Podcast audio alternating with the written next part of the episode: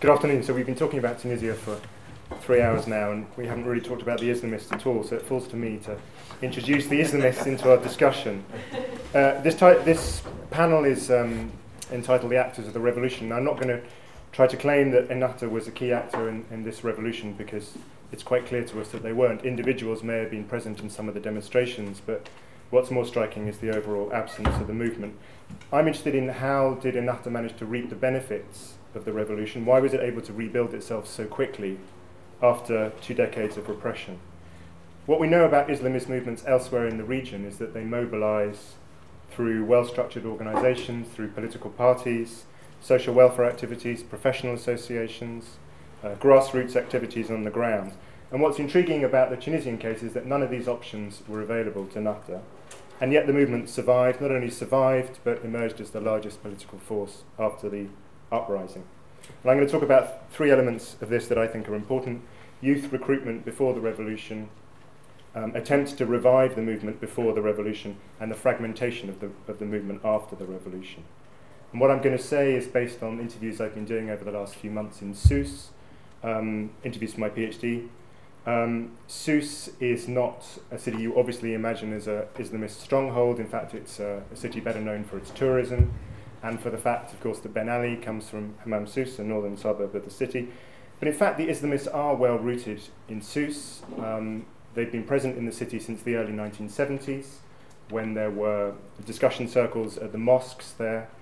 And from those discussion circles later emerged the MTI and eventually the Ennahda movement.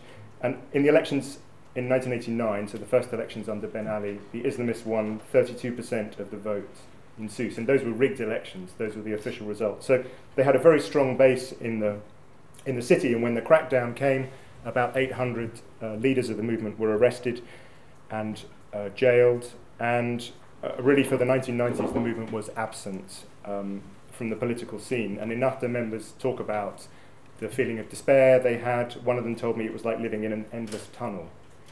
But that's not quite the whole story.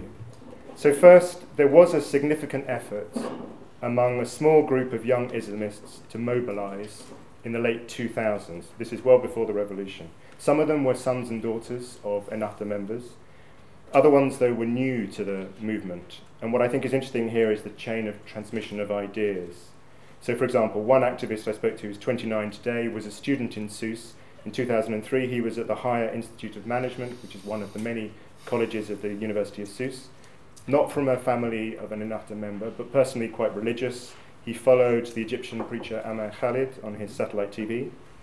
Uh, he also flirted with Salafist activism, which was becoming a growing force even in Sousse, in fact, particularly in Sousse in that period. And f- in fact, for that, he was jailed and he spent four months in jail. He was banned from studying.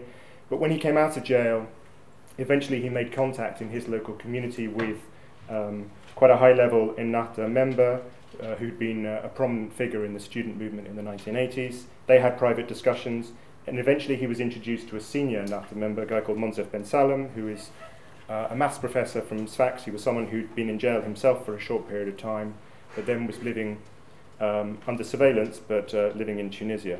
And the young activist said to me, I thought it was impossible to meet someone like this, and then there he was in front of me. He gave me great moral encouragement. Even though he was an old man, he was still talking about working for freedom. And what Ben Salem said to him was that you need to try and train a new core of leaders for the, for the movement. So, how did they do this? Uh, he began organizing small reading groups in Sousse that would meet in the public library sometimes, or in their apartments, or sometimes they rented uh, houses by the beach. Um, there were small groups of young people. Another key figure among them was the son of a Ennahda activist, a senior Ennahda figure, who'd been attending a, an intellectual discussion forum in Tunis run by Salahuddin Jourchi, who's a, who was a progressive Islamist in the 1970s, and he ran this quite interesting discussion forum in the 2000s in Tunis.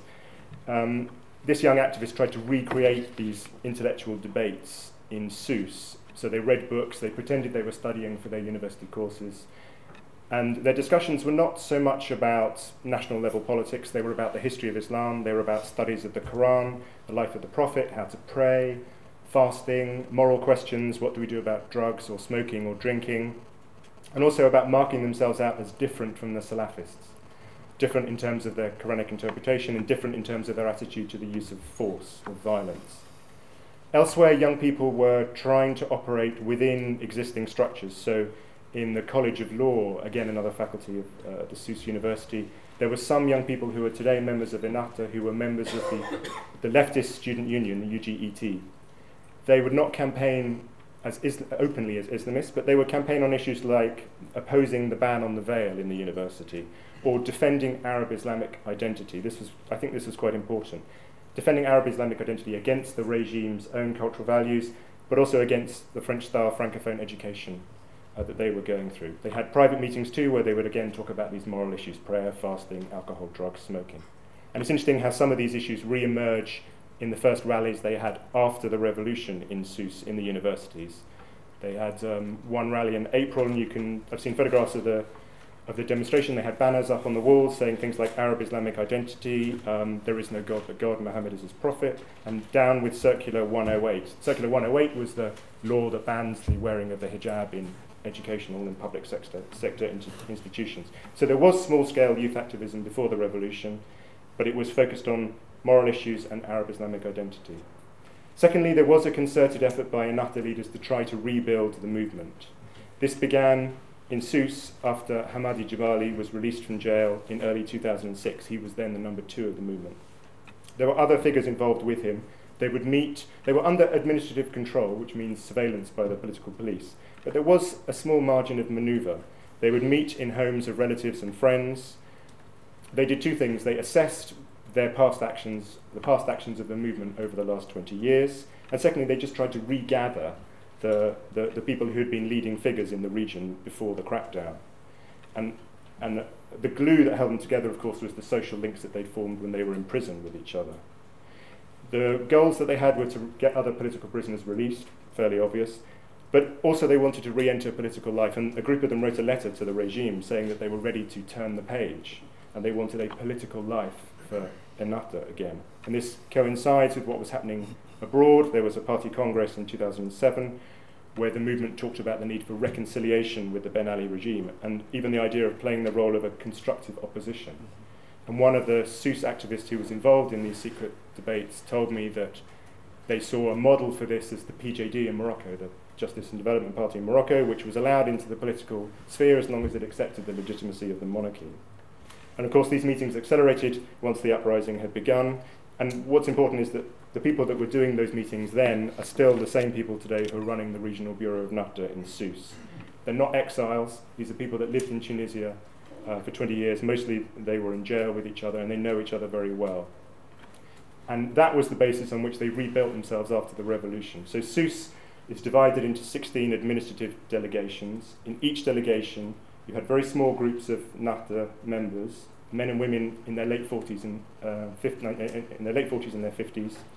Um, these are the sort of people that emphasize, when you talk to them, the movement's long history of activism, its political path, their conception of freedom as a priority, and the fact that there's a Tunisian specificity to their Islamic project. And so they would start with very small meetings with just one or two people after the revolution, and within a few weeks, these, these groups mushroomed. Uh, they would elect uh, local leaderships, and then the local leaderships in all of these administrative delegations elected a regional leadership. And the leadership they ended up with in the region was, as I said, pretty much the same that they had in the 1980s. And in fact, the leader in Sousse today is the same leader they had in the late 1980s. The businessman who was in jail and then um, lived in Sousse uh, under surveillance uh, for the next sort of 15 years. The third thing I want to say is that there was significant fragmentation within the movement in Sousse. So there are a number of activists who played a key role in the 70s and the 80s who chose not to rejoin the movement after the revolution. They're still Islamists in that they believe in an Islamic project, but they can see a role for themselves outside the movement. So supporting that project, but from outside the movement. And more than this, those who were most involved in the 2000s in making alliances with other political parties and with human rights groups tend to be those who today have left the movement. So, there's one um, activist I know who was very active in the 1970s. In fact, he led some of these discussion circles in the mosques in the 1970s. That he was an election candidate for Ennahda in 1989. Went to jail, not for too long, uh, just I think just a, a year or a year and a half. Then he joined the PDP, which was a uh, leftist um, political party that was operating uh, in Tunisia. He joined it in the 2000s because it was a protected space. It was a space in which he could, he could operate. He wasn't by any means the only Islamist in Tunisia to do that. A lot of others did too. Um, but what's interesting is that after the revolution, he didn't rejoin Ennahda. In fact, he set up his own party, which ran not very successfully in the elections. He won 469 votes. Um, and today, he's still outside the movement, although he has very strong personal connections, of course, with um. Um, there's another character I know who was very active in the Islamist student movement in the 1980s. He didn't join the PDP, but he certainly sat in on some of their meetings. He was involved in the uh, October the 18th collective, which we heard a little bit about earlier this afternoon. It was a cross party alliance in 2005, mostly Tunis based, uh, which began with a hunger strike and then turned into a, a debate that produced texts about a shared vision for a new Tunisia. Um, there were support groups across the country, including one in Sousse, and there was a little hunger strike for a couple of days in Sousse involving one Islamist. It was quite a fraught operation in Sousse. The leftists were very anxious that the Islamists would overwhelm it. The Islamists were very, very distrustful of the leftists something that dated back to the rivalries that they'd had in the 1980s. But the, the project succeeded to a degree. I mean, they, they sat and cooperated with each other for two or three years and came up with a, a shared vision for a, new Tunisia. Um, but again, the, the Ennahda activist who was involved in this um, alliance in Sousse didn't rejoin the movement after the revolution um, he's, not he's still an Islamist, he's not publicly critical of the movement at all and says he very much respects it. But it's also clear that he feels that it's lost an intellectual weight that, it, that for him it had in the 1980s. He's now a lawyer, in fact, he runs an association that stages uh, intellectual debates for young people, especially across the ideological spectrum. And there are many others too I've met who were involved in human rights organisations or civil society groups in the 2000s who then decided not to rejoin the movement after the revolution. I think some of them are just exhausted after long periods in jail um, and struggling to find work when they came out of jail. That was uh, almost as difficult for them as their period in jail. Some of them do criticise Ennahda today and say it's become too much of a political machine and it's lost the cultural and intellectual uh, elements that, that were so important to it in the 1980s. Um, and then there are others, as I said, who, who see their own personal Islamist project as as, as easier to operate outside the movement in an apolitical fashion. Like one of my friends is a civil society activist, and he says he couldn't do his job if he was still a member of Ennahda because he wants to be feel, feel free to criticize the movement or to do things that maybe the movement wouldn't condone. Go and visit some particular prisoners in jail, maybe go and visit gay prisoners in jail was one, one point he mentioned. He thought the party wouldn't really condone that. So to sum up what I've said, the movement weren't Ennahda wasn't a key actor in the revolution, but nor was it uninvolved in political activity before. There were significant attempts to mobilize on a student level, uh, operating with other opposition groups and with civil society organizations, and an, a real effort to reconstruct the leadership as far as it went. And I think this explains why the movement re emerged so quickly after the revolution, and also explains some of the differences and divergences we see inside the movement today. Thank you.